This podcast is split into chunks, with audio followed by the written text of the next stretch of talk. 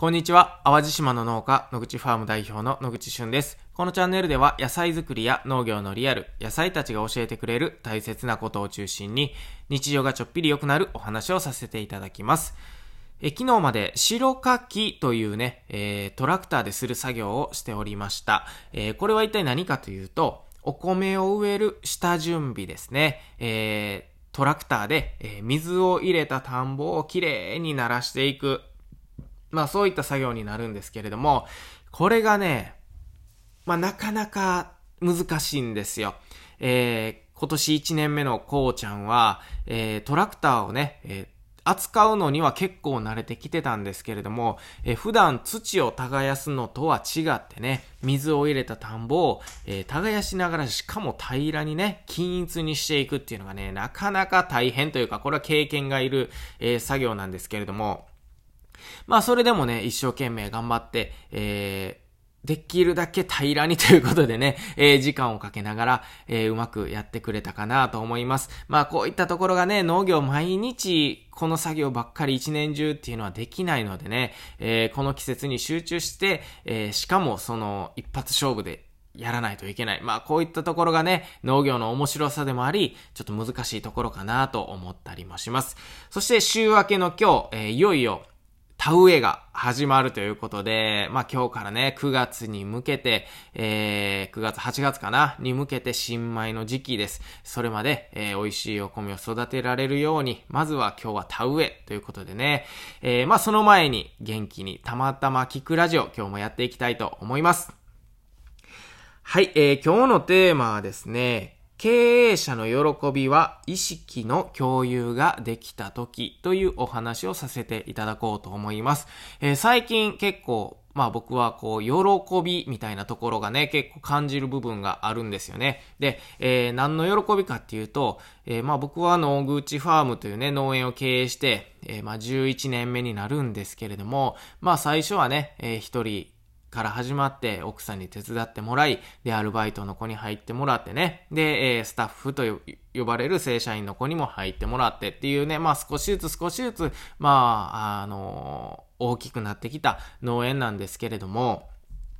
まあそのタイミングタイミングでね、えー、経営をしている時の喜びっていうのがすごく変わってきます。まあ例えば一人でしてる時はね、もう本当に、えー、種をまいてね、発芽したとか えー、植えたレタスが大きくなったとかね、まあそういったことにものすごい喜びを、えー、感じたんですけれども、まあね、えー、レベルが上がってというか、まあ階段を登っていくとね、また喜ぶっていう、こう、体、なんていうんかな、それはもちろん今でも嬉しいんですけど、なんかこう、喜ぶ視点が変わるって言ったらいいのかな。まあそういったこともあります。で、今ね、えー、例えば僕の状態で喜びを感じるときっていうのはね、やっぱりスタッフも含めて、みんなが意識の共有ができている時、えこれがね、なんか喜びだなって僕は本当に思います。えー、具体的にどういうことかっていうと、まあ、例えば、さっき、えー、伝えたね、白書きっていう作業。これがね、まあ、結構、えー、時間もかかるし、手間もかかる、え技術も必要みたいな部分があって、えまあ、これまで、まあ僕がほとんど担ってきたんですけれども、まあ今年初めてそのこうちゃんというスタッフがね、え挑戦してみるということで、えやってもらいました。でね、えー、この白書きをするにあたってもね、えー、まあいろんな下準備が必要で、まあこの時期はね、もう本当に一日中朝から晩まで動いているっていう感じなんですけれども、えー、まあそれを分かった上で僕が動いているんですが、えー、例えばこうちゃんも朝6時とかから、あの、動いてくれたりとか、もう夜はそれこそね、6時半、7時とかまで、えー、動いてくれている。まあ、これはね、どうしてもお米作りをするには必要なのでね、まあ、仕事やから仕方ないっちゃ仕方ないって言ったらそれまでなんですけれども、えー、ちゃんとこうこうこういう理由で朝動かないといけないんだよとか、えー、夕方は終わるまでちゃんと仕上げて終わらないと次の段取りが悪いねんという話をした時にね、まあそういうことをすごい理解してくれて、あ、それだったらもう必要なんだなということで、えー、まあこう率先して動いてくれるとか、あのこうなんて言うんですかね、ちゃんとそういうこう意識が伝わっているなって僕が実感する状態。まあ、それ以外で言うと、例えば、まあ仮にこの野菜が今ちょっと、あの、量が余ってきそうだなとかね。まあそういったことを僕が感じた時に、まあみんながそれを感じて何かこう行動を起こしてくれたりとか。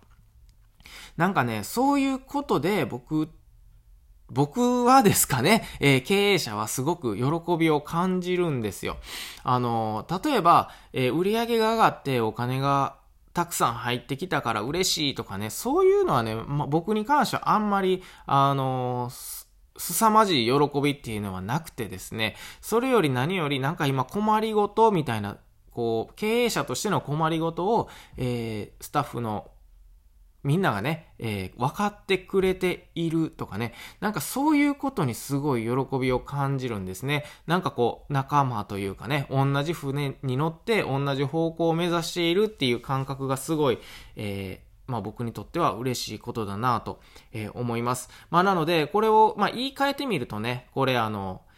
よく、こう、なんていうのかな、経営者目線で働けば、あの、いろんなことが見えてくるよ、みたいなね、こう、ビジネス本とかに書いてたりすると思うんですけれども、えっ、ー、とね、まあ、皆さんが皆さんがそうしないといけないとか、そんなことは全く僕は思わないんですけれども、まあ、できれば僕ら経営者の目線からすると、まあそういうスタッフとか、えー、周りの人が一人でも多いほど心強いし、えー、同じ問題を同じ問題意識で話し合いができると。えー、例えば、えー、僕が全てを指示してね、えー、次はこう、あれはこうって。それも簡単なんですよ。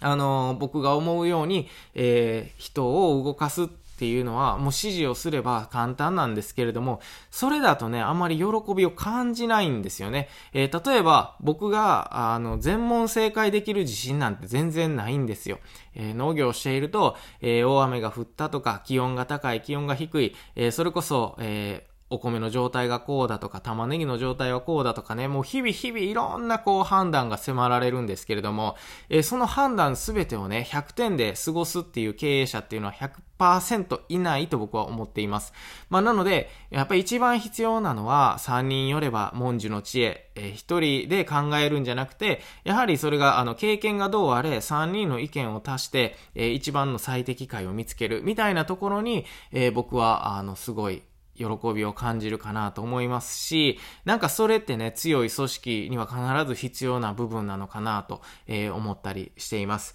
ということで、まあ今日はね、えー、まあ最近、あの本当になんか嬉しいんですよね。えー、こうちゃんが、えー、じゃあ朝早く来ますとかね、夜遅くまで頑張ってくれてる姿とかをね、すごい見ると、あ、なんか、あの、別僕が指示してどうこうとかじゃないんですけれども、あ、なんか同じ方向を向いてくれてるなっていうのをすごい感じて、えー、なんかそういうのはすごい喜びに感じますね。で、あと、あの、パティっていうね、スタッフもいるんですけれども、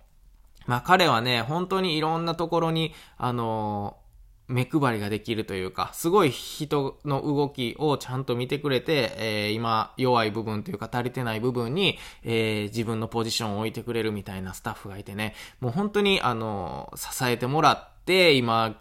うまく回っている。まあそんな感覚ですかね。まあなので、そうやって、あの、自分と同じ問題意識を持ってくれたりだとか、えー、そういったことをするだけでね、えー、経営者っていうのはすごい嬉しいんだよということを伝えたくて、えー、今日はこんなお話をさせていただきました。え最後まで聞いてくれ、くださってありがとうございます。また次回お会いしましょう。バイバイ。